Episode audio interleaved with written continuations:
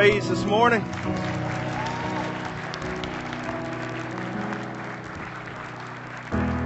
Take just a second, turn and greet some people around you. Don't sit down, remain standing for prayer.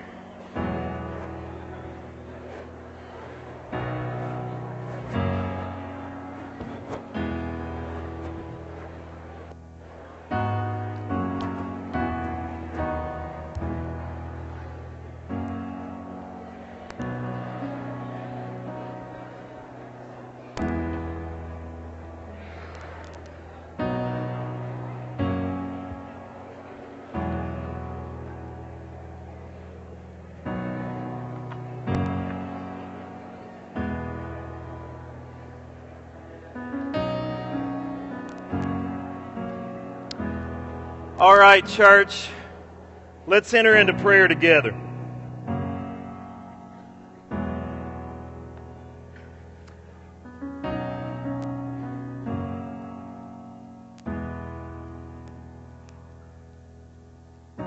Heavenly Father, we come to you today with thankful hearts. We come to you today as beggars who are approaching a king God, we need so much from you. Each and every one of us, Lord, if we think we're, we've arrived, if we think we're standing, if we think that we're something special, God, then that just shows how much more of you we need. God, I was reading over Ephesians chapter 3. So we're going to preach later this year, Lord, and that section where Paul talks about his prayer for that church and the surrounding churches just grabbed my heart. And as Paul prays that those who are reading his epistle, both those at that time and us as well, that we would be strengthened in our inner man or inner woman, our inner person, God. We, we pray for that this morning. God, we pray that you would take us deeper with you. We pray that we would not be afraid to step out of the boat and step onto the waves with you. We pray that our eyes would not get on the storms that are raging around us, but they would, we would look straight into the face of Jesus and trust Him to hold us up. God, I know there's some here who they're just so close to, and they know you, God. It's not that they don't know you, but God, they're so close to taking that step, that leap of faith, that to go to a deeper place with you. And Lord, they're afraid. God, I might be one of them. God, I pray that you would strengthen us in our inner man, that we could know your power the power that's supposed to be in your church. God, it's amazing in the American church how much we can do without your power. We're really good at using our money. We're really good at, at using our creativity. We're really good at using our knowledge, God. And we can make a great show and it looks like you're there. And God, it might be just as empty as it can be. And we pray against that sort of thing this morning, God. We want to know your power in the church. And so, God, I pray whatever's in our life is displeasing to you, please, God, point that out. Help us to confess it. Help us to move away from it. And whatever we need from you, God, help us to come to you with open hands to receive that, Lord. Help us to understand it's not us, it's you, it's your power that's needed. And God, if we're just doing this church thing just because we've always done it and it's something that culturally we do on Sunday mornings, God, forgive us for that. When we come in here, we want to lift up your name. It's the only name worthy to be lifted up. And God, when we leave here, we want to lift up your name because outside of these walls, it's still the only name worthy to be lifted up. Do something new in us, God. I pray that we have not become a valley of dry bones, but Lord, it's so easy for that to happen. We need a fresh wind of your spirit that we might stand on our feet And God, you might flesh us out and you might give us strength to be a mighty army, God. We're so many times overrun by this world. Help us to stand strong, and God, help us to storm the gates of hell. The gates of hell cannot prevail, and they will not prevail against your church. So, God, help us to be the kind of Christians that hell, when we wake up in the morning, hell gets worried because now we're awake and we're going to work for you. And we can't do that in and of ourselves. That has to be through your Holy Spirit. And so, God, we want to submit our everything to your Spirit today. Speak, God. If you don't speak, there's nothing of worth going to be said here today. So we pray that you would speak and you would take us to a different place with you. We love you. We praise you. We thank you for Jesus. We go to the cross and we picture him there, nailed to a cross, suspended between heaven and earth, blood flowing down. The precious blood of Jesus that covers us, that covers our sins, that makes us righteous, that makes us fit for heaven, God. Teach us that one more time. And help us from the cross to look to the empty tomb and also to look to the day of Pentecost where the church was filled with your Spirit. Do it again, God, we pray.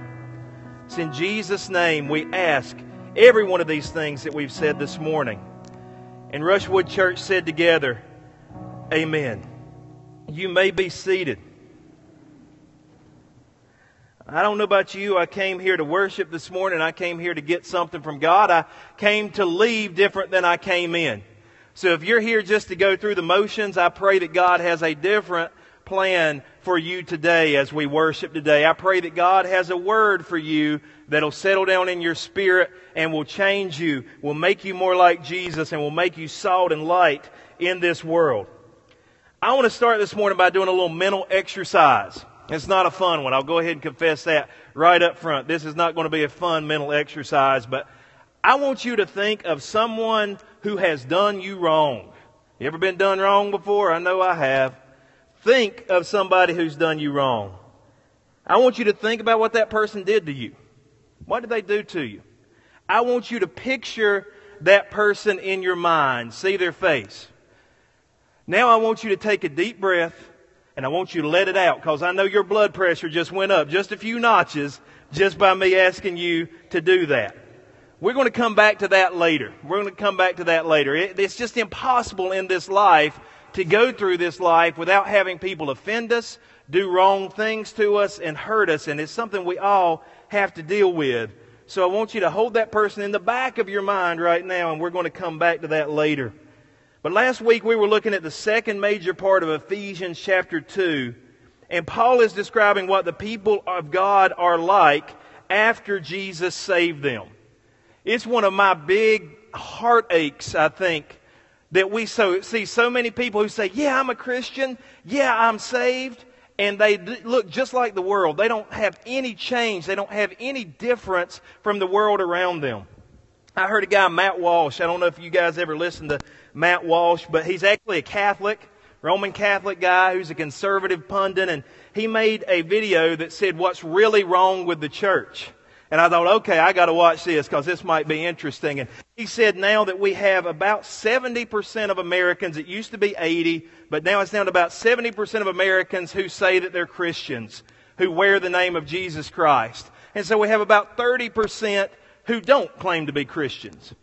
And he said a very interesting thing, and I, I, I'm thinking about this, but I think he's probably right on this. He said the problem in America and the problem in the church is not in the 30%, it's in the 70.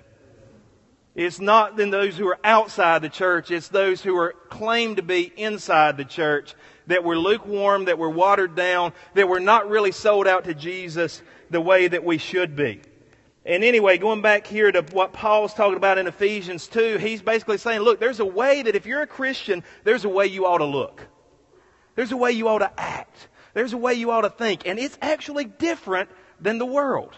I see Christians, it's like we want, we are so thrilled about anything that we do that seems a little bit like the world. If it seems like what the world is putting out there, oh, that was great. And if it's really spiritual and really deep, so many times we see people say, I just wasn't into that. That's, that's dangerous. That's scary because there should be a difference in us and the world around us. Back in the day of Paul, right before the day of Jesus, basically there were two major groups in the world. And from a Jewish standpoint, even in the day of Paul, there were two major groups. There were the Jews, who were also called Israel, and there were the Gentiles, who were often referred to in the Bible as the nations. So the Jews and the nations, we talked a little bit about this last week. And I told you the Jews were God's chosen people. God chose to work through them. They were a vessel to bring the Messiah into this world so that the Savior of the world could come into this world. God chose the people of Abraham to do that. They were in and we were out. Talking about the family of God, talking about eternal life. They were on the inside, we were on the outside looking in because they were the chosen people. But then Paul says, through the blood of Jesus on the cross, now they're in and we're in too. See, we should have said amen right there. Because that's the and maybe let me let me repeat that again. Through the blood of Jesus Christ, the Jewish people are in and we're in too. Yeah, we have opportunity to come to Jesus Christ. We have opportunity to come to God through what Jesus did on the cross. So the early days of the church have started, has started, and it's a blended people, if you want to. These two groups, the Jews and the Gentiles, are both worshiping together. The first Christians in the world were Jewish people. They were ethnically Jewish and they had come to believe in Jesus Christ. But as they ministered to people in the Roman Empire within that context, all of a sudden you start to see people of other languages and other tribes and other backgrounds and other ethnicities coming in to worship with the Jewish people. And so the church was a blended group, Jewish and non-Jewish. In fact, the book of Romans, I had a professor one time who said that said the chief purpose of the book of Romans was to combat racism in the church between Jews and non-Jews. And if you look at it, he had a really good point because that's a lot of what it's talking about there in the book of Romans. So you got the early church. They're Jewish and they're non-Jewish. They're Gentile and they're from Israel. And although they're come together under the blood of Jesus Christ, there was still a history there. Uh, do you ever have you ever had anybody in your life you know that you kind of get along with them and you just walk along with them and you walk beside of them. Maybe you're in a context where you have to see them pretty often and you don't really fuss with this person, but because of your past, there's still a history there. You still ain't really like them. You still don't really like them. You still really don't enjoy being around them. I mean, you, you get along with them, but there's still a history. I mean, history doesn't just go away overnight, does it? Things that happened in the past, it's not like you snap their, your fingers and they're gone and it's all cleared up. And there was a lot of hate between the Jews and the nations, the Gentiles that were around them. If you study history, the nations, the Gentiles, did a whole lot of evil to the Jews. I mean, you think back to the Egyptians, and there were Egyptian Christians that came into the early church. Christians, Africa was brought in very early to be part of the church. In fact, Ethiopia has one of the oldest Christian congregations in the entire world. Eh, we're told how that happened in the book of Acts. But the Egyptians, being on the African continent, they had enslaved, they had actually enslaved the Jews for somewhere around 400 years.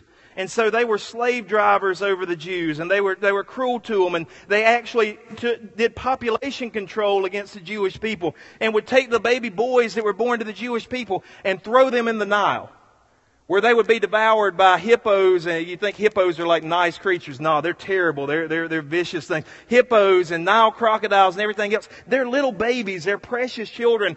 They actually took them and threw them into the Nile River so that they would be killed. That's some history to get over, right? That wouldn't be something you snap your fingers and you get over that overnight. Then there was a group called the Amalekites. And the Amalekites actually, as the Jewish people moved along during the Exodus period, they would go and they would sneak in behind the Jewish people as they were moving. This huge group of hundreds of thousands, millions of people, and they would slip in and they would attack the old, and they would attack the young, and they would attack the sick and they would come in almost like a snake coming in from the back and they would kill those part, that part of the Jewish people and attack that way. Very evil. In fact, they became a cursed people because of that. That's something you wouldn't just forgive overnight, would you? Somebody coming in and killing, killing your elderly people. And I mean, I just think God has a special spot of despising in his heart against those who pick on old people and young people.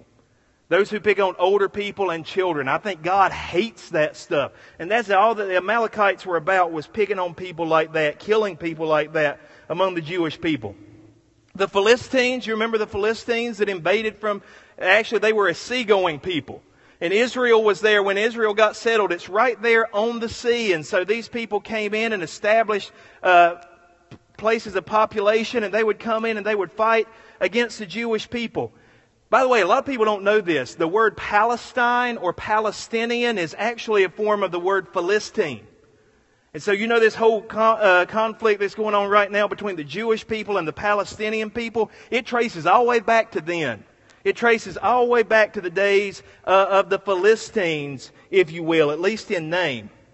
And then there were some cousins of the Jews that lived right next to them, the Moabites, the Edomites, and the Ammonites. And there were feuds between them all the time. And, and other powers would come in and they wouldn't help the Jewish people. And so it was kind of like a family rivalry going on. And then the Assyrians that came down, and the Assyrians actually destroyed the northern ten tribes and dispersed the northern ten tribes of uh, the Jewish people. And so there were 12 tribes, and then all of a sudden there's basically two that are left because of the Assyrians. And then the Babylonians came in and they captured the Jewish people and they exiled them into Babylon and they exiled the remaining two tribes. And so there's just all this history of, of fighting and there's all this history of war and there's all this history of murder and death and all this with all these Gentile groups. And now the Gentiles have been brought into the church. The Gentiles have come into the church with the Jewish people and Paul's saying, guess what? You're a family now all this baggage has to be worked through. It, didn't just disappear overnight. Paul comes along and says Jesus has taken the Jews and he's taken the Gentiles and he has made one family out of two factions by his blood. Let's read the scripture that goes along with that. It's Ephesians chapter 2 verses 14 through 16. God's word, and I'm reading the NIV here because I really like the way it puts this says, For he himself is our peace. Talking about Jesus, who has made the two groups one and has destroyed the barrier, the dividing wall of hostility, by setting aside in his flesh the law with its commands and regulations. His purpose was to create in himself one new humanity out of the two, thus making peace, and in one body to reconcile both of them to God through the cross, by which he put to death their hostility. So, in other words, Paul is saying at the cross, the hostility between the Jewish people and the Gentile people, at least in the church, has to come to an end. At least in the church, now you have to be brothers and sisters in Christ. No matter what the past was, no matter what had happened back then, and there were some really wrong things done, maybe sometimes on both sides, Paul's like, it's time for those things to be set aside in Jesus Christ so that good things may happen in this new family that has been created called the church. So what Paul was saying here, let me give you three things real quick that Paul says Jesus did by his death on the cross for this new family called the church. The first thing Jesus did was he brought peace. He brought peace.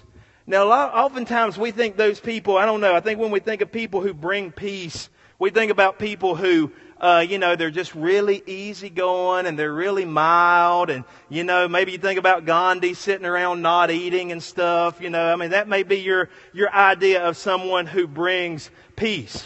But the Bible never says, blessed are those who make peace or, uh, or produce peace. The Bible says, blessed are those who make peace. And sometimes to make peace, there has to be a real strength there. Jesus made peace by being strong, by going to the cross, by, by laying his life down as a real man's man on the cross. Let me give you an example of that. I don't know how many kids you have, but we have four. And that's a lot of kids to be their ages and so close together. And, and we have kind of a small vehicle for four kids to be in. We know eventually we're going to have to upsize because we're using the third row and one of them has to crawl over. Uh, Aiden is, Aiden is 11 years old. He's too big to crawl to the back row. So it has to be one of the younger kids who crawls to the back row and the baby's in the car seat so she can't crawl to the back row. So it's always my, my, younger son and my oldest daughter, they have to fuss over who's going to sit in the front row and who's going to sit in the back row. And that's just the start of the conflict when we drive somewhere.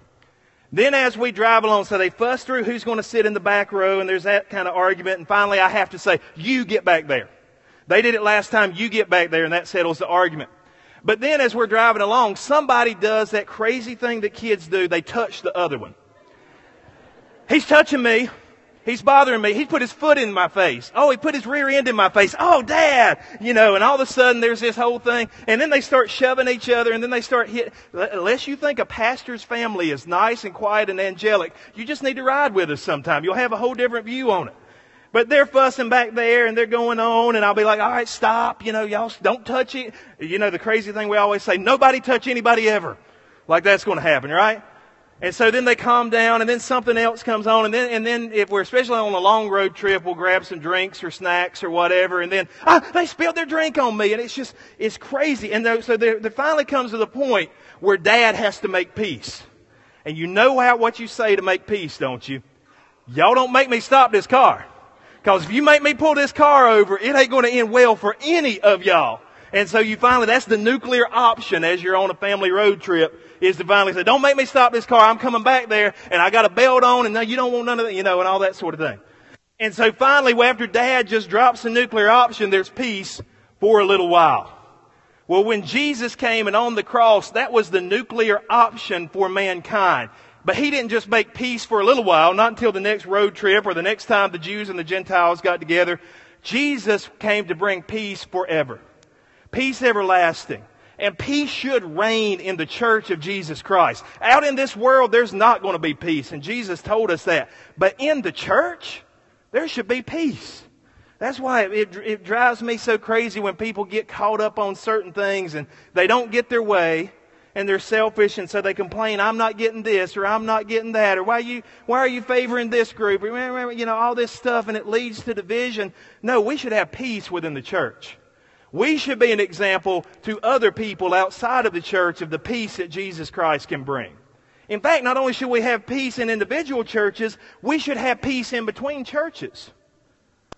We should be peaceful with the congregation down the road. We should work together. Nathan Kaiser, who used to be a, a, an assistant pastor here, and he was here with us on Good Friday, wrote a great article in the newspaper, if you saw that, about the peace that should be between churches, how we should get along, how we should be unified, how we should be made one, like what we sang earlier this morning, and we should be. Jesus came to bring peace, and we ought to model peace and be people of peace. The second thing it says that he did, Jesus set aside the law with its commands and regulations. Now, Jesus didn't come to destroy the law. He came to fulfill the law. But the law has been set aside as the channel with which we're saved. We're not saved by keeping the Old Testament law. They couldn't be saved by keeping the Old Testament law. We can't be saved by keeping the Old Testament law. Jesus did that for us. Jesus kept the Old Testament law for us. He did it perfectly. There's no way that we can do it. We're saved by grace and by putting our faith into Him. And so now the Jew has no advantage over the Gentile in that. Both of us, both groups can come and we can, through faith, by God's grace, be saved because those laws have been set aside as the way of salvation. And then it says here, summarizing what Paul says, that Jesus created a new humanity. No longer divided into Jew and Gentile, we are one. I told you last week there, there, there used to be two groups, basically two groups in this world, the Jew and the Gentile. Now there are two main groups in this world, those who know Jesus and those who don't know Jesus. And those who know Jesus are supposed to love those who don't know Jesus and do everything in our power to get them to know Jesus. But now that's the new division in humanity. But within the church, we are one. Within the church, we are not divided. Within the church, we are family by the blood of Jesus Christ. And so I'm trying to preach in our context. In our context here in Asheboro, North Carolina, I don't think there's a whole lot, we don't have a large Jewish population. I've known some Jewish folks in my life, you know, and, and but there's not a huge Jewish population here, and I'm not sure that we really have outside of maybe a random Klansman or something like that, people who really hate the Jews in this area of the country. Uh, in my life, I can probably count maybe on one hand the times I've heard people say something bad about the Jewish people. But we do have several different ethnic groups that are part of our community. And we have several different ethnic groups that are part of our church at this point in time. And there's a lot of history there, isn't there? When we start talking about white versus black or black versus Hispanic or white versus Hispanic, when we start to put it in, in those terms, there's a lot of history there that doesn't just go away the second we come to the cross. There's things that we have to work through. But praise God, the family of God is not based on being blood kin, it's based on being blood washed. Let me say that again because that was better than you thought it was. The family of God is not based on being blood kin, it's based on being blood washed. I am more family to my brothers and sisters who might have a different skin tone than me, or maybe even be from a different continent than me, than I am a lost person who might be my cousin, who might by blood actually be related to me. Because it's based on being blood washed through Jesus Christ. That's what makes us family. And so let's just be real. We do have people of different ethnic backgrounds within this church.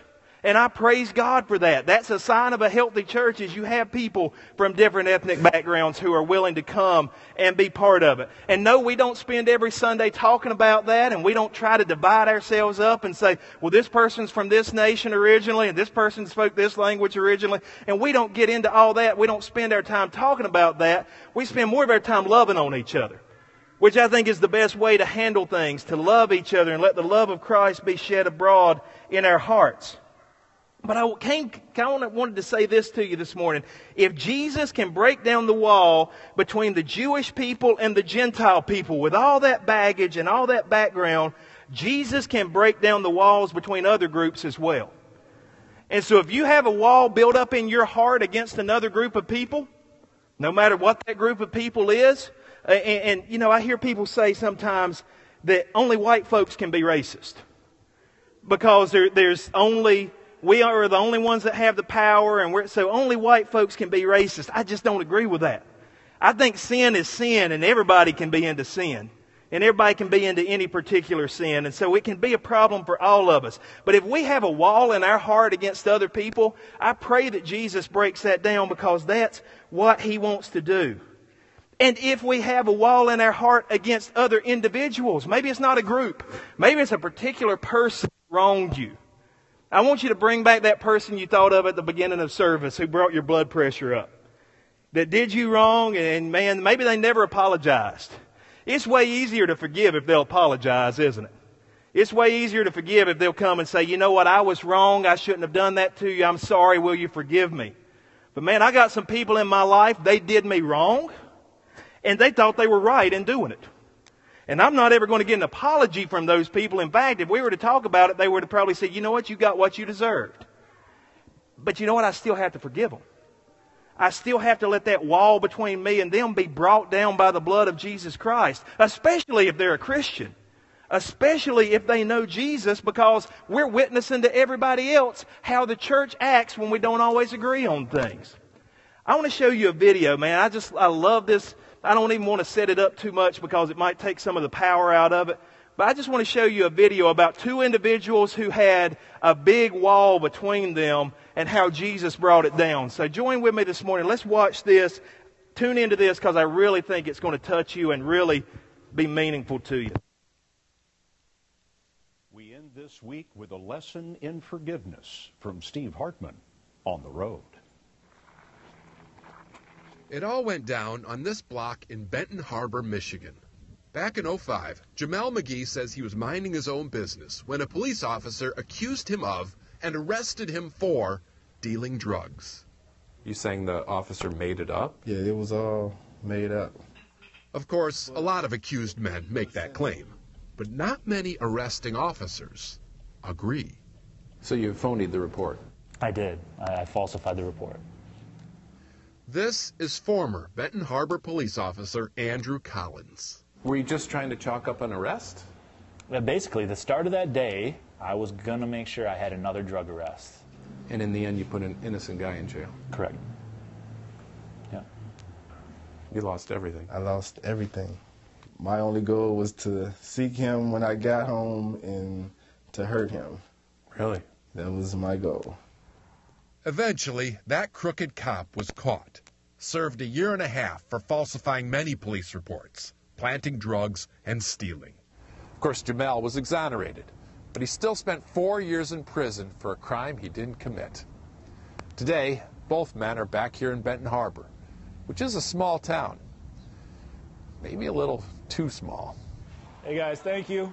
Last year, by sheer coincidence, they both ended up at Mosaic, a faith based employment agency where they now work side by side in the same cafe. Oh, excuse me. And it was in these cramped quarters that the bad cop and the wrongfully accused had no choice but to have it out. And I said, honestly, I have no explanation. All I can do is say I'm sorry. And Jameel says that was all it took. That was pretty much what I needed to hear. Today, they're not only cordial, Saturday we went to the trampoline park. they're friends. Uh, you know, we talk about life. Such close friends. Not long ago, Jameel actually told Andrew he loved him. And I just started weeping because he doesn't owe me that. I, he, I don't deserve that, you know? Did you forgive for his sake or for yours? No, for our sake. Not just us, for our sake. Jameel went on to tell me about his Christian faith and his hope for a kinder mankind. He wants to be an example. So now he and Andrew give speeches together about the importance of forgiveness and redemption. Grab this, we'll set it over there. And clearly, if these two guys from the coffee shop can set aside their bitter grounds, what's our excuse? Steve Hartman, on the road, in Benton Harbor, Michigan. And that's the CBS Evening News for tonight. I actually got to see those two guys at a back in 2016 at a convention. Uh, they were two of the guest speakers there, and there's some things they didn't tell you in that report.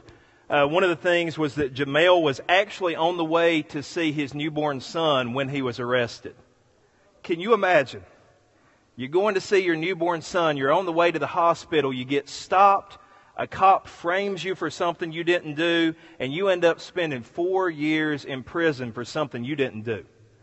The other thing that they didn't tell you was that both of these guys found forgiveness and redemption through Jesus Christ. They hinted at it a little bit. But Jameel actually talked about how he sat in prison and every day he planned of how, when he got out, how he was basically going to take Andrew out. How he was going to get back at him. He was going to get his revenge. But then in prison, he went to a prison worship service, gave his heart to Jesus Christ, and Jesus took that anger and that bitterness and that hate out of his heart. And so now both of these guys, and they're actually part of the Wesleyan Church, both of these guys, um, they are now going around and they're ministering to other people, and they are literally best friends now, even after what Jameel had to go through because of this evil that was done to him. Now, I don't know about you, but when I think of the person who wronged me and did the worst thing to me uh, that, that maybe I have to forgive them for, it's nothing compared to that. What was done to me, I didn't lose four years of my life. I wasn't on the way to see one of my kids right after they were born. I didn't use, lose four years of my life to prison because of something I didn't do. I had nothing like that that I've had to forgive. But you know, I bet maybe somewhere out here among this congregation this morning, maybe there is somebody that has something that was even worse than that done to them. It's possible. It's definitely possible. But you have had nothing worse done to you than what, than what was done to Jesus Christ by this world. Nothing. Nothing. He was sinless. He was perfect. He never wronged anybody. He always did what was right. He always obeyed God the Father. He perfectly lived, and yet they took him and they nailed him to a tree. They spat upon him. They mocked him. They shamed him. Uh, they did all this to him, and yet he said, Father, forgive them. They don't know what they do. And yet, the people who did that to him, he was actually dying for them. Would you die for the person that you thought of right at the first of the service? Would you lay your life down for that person who did you so wrong and hurt you so much? Would you actually give your life for them? I'm not saying you have to. I'm saying Jesus would. And I'm saying that Jesus did. And so the Bible tells us a couple of things. One of the things it tells us is that we are given as Christians the ministry of reconciliation.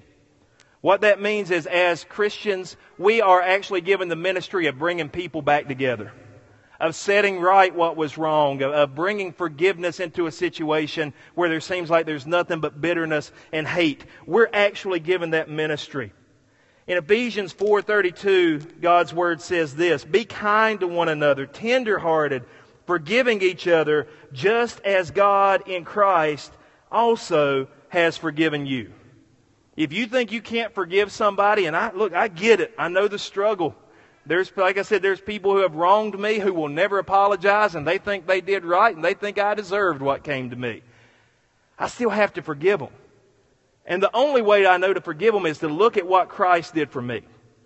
To look at what Jesus Christ did for me and say, you know what? I did not deserve that forgiveness. I did not deserve His love.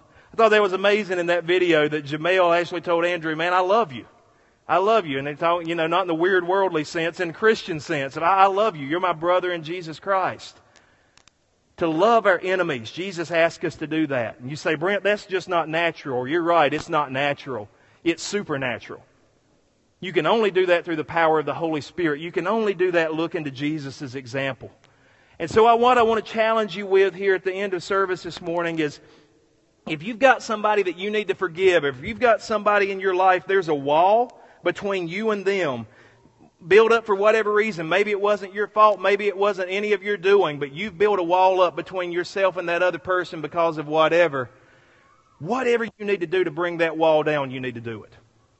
Whatever you need to do, however you need to forgive, you need to go talk to them. Maybe that's an option and say, you know what? I, I feel like there's this separation between us because of what happened, and I want to get past that. Or maybe if, if you need to just talk with God and get along with God and, and, and just seek His face on seeing that person in a new way. I've always said one of the best ways to forgive somebody is to start to pray for them. If you'll pray for somebody every day, I don't care what they did to you. If you'll start to pray for somebody, and you won't mean it at first, I promise you. At first, you'll be like, oh, yeah, I'm praying for that person, God, whatever, you know, and you'll just, but if you'll do it every day and if you'll continue to walk through that process of actually wanting God's best for them, and maybe they don't know God, and maybe you're praying that they'll come to know Him, or maybe they're a Christian and they're just a real sorry one and you're praying that they'll become a better Christian and they'll get to know Him. But I don't, I don't know what it has to look like. But if you'll pray for that person that wronged you, all of a sudden you'll start to feel some of that bitterness, bitterness relieve. You'll start to feel, feel some, of, some of that hatred maybe that you've even let settle into your heart relieve. And eventually God can bring you to the place where you even love that person. You don't have to like them. Don't have to be your best friend. Don't have to walk with them day by day and, and pretend like everything was always good. You just simply let God do His work within your heart to forgive that person.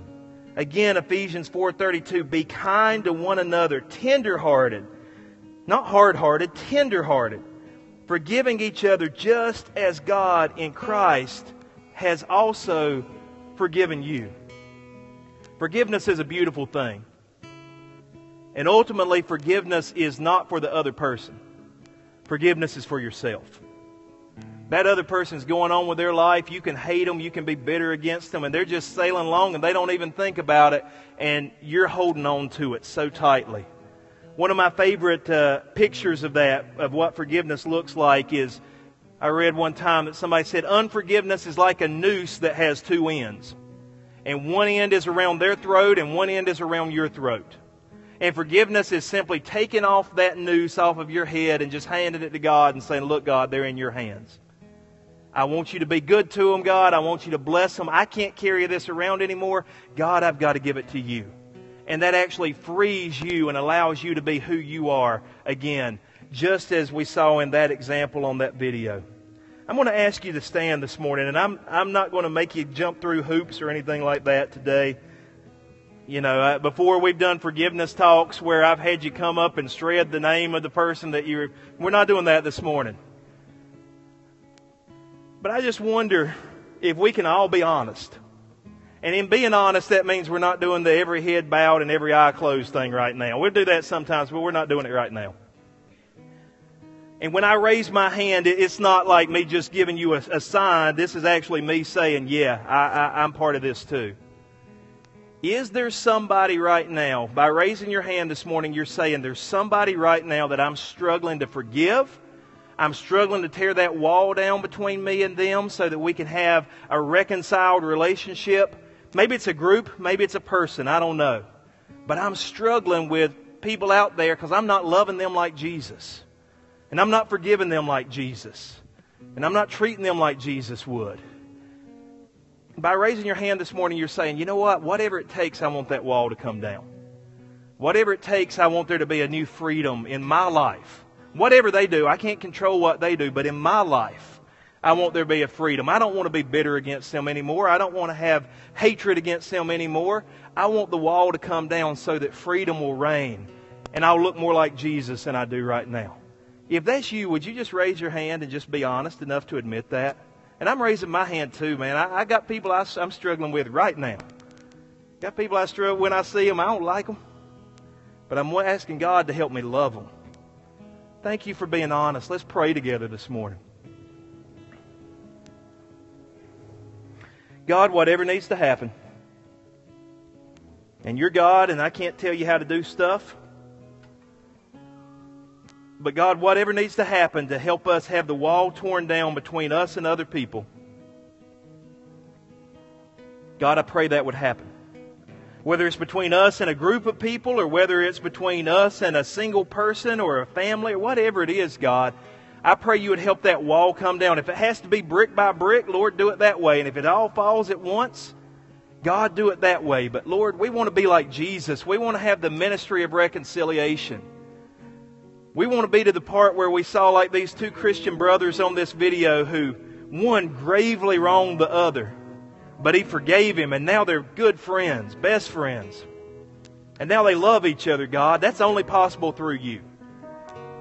And so, Father, I pray for this congregation, Lord, if we have any bitterness in our hearts, any unforgiving spirit, God, you would remove that from us, that the walls would come down, and that there would truly be unity.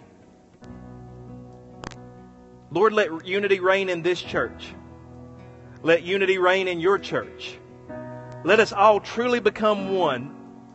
Father, just as you and the Son are one, and just as you and the Spirit are one, God, let us truly become one where we might look more like you, act more like you, think more like you, live more like you, God. Help us to forgive.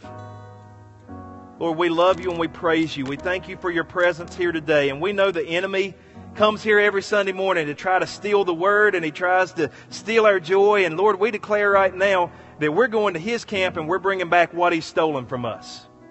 And we're going to live in joy and we're going to live in forgiveness and we're going to live in the light. Thank you for Jesus. Thank you for the forgiveness that's possible through him in our lives. It's in his name we pray. And Rushwood said together, Amen. As you leave this morning, remember our giving boxes are at the back. Your tithes and offerings keep the doors open so that we can reach more people with the good news about Jesus Christ. Look, I love you and there's nothing you can do about it. Have a great week. We'll see you Wednesday night.